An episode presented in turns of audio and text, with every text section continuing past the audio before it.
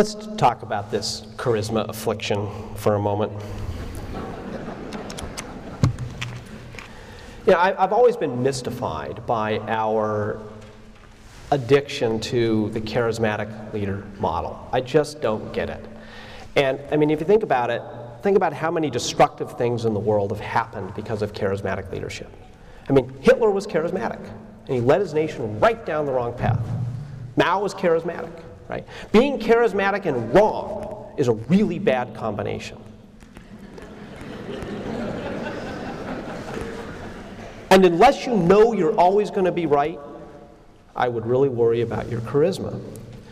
And so the the thing that we found is that, in fact, people in the good to great, most of the leader, good to great leaders were not charismatic. I mean, they really weren't charismatic. The interviews with them were like pulling teeth. Yes, no, I don't think so. Why are you bothering me? I mean, it's. These were incredibly inspired environments. And what we learned with the good to great level fives is they did not have an inspiring personality. What they had was inspired standards. And what's really interesting is when somebody has just these impeccable standards, the standards are what inspire. When somebody has, uh, as in, in, in, the case of, of George Cain at Abbott Laboratories, just had this incredible passion that we cannot allow ourselves to continue to be just average and look at the things we could do. And he started pointing to parts of the business where they had attained extraordinary results and excellence and made contributions to patients' lives.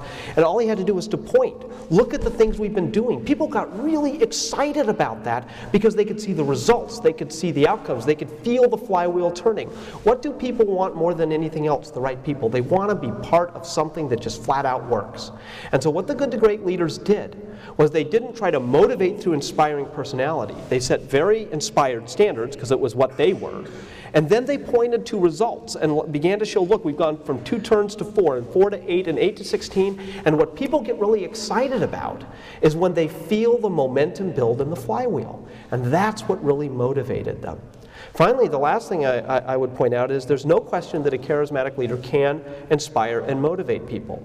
The downside, though, is it can be unsustainable. And everybody wonders, for example, what would have, you know, what was going to happen to Walmart after Sam Walton. But in fact, Sam understood that the real momentum in Flywheel is the system, the people, the culture, the flywheel. All he did was get it started.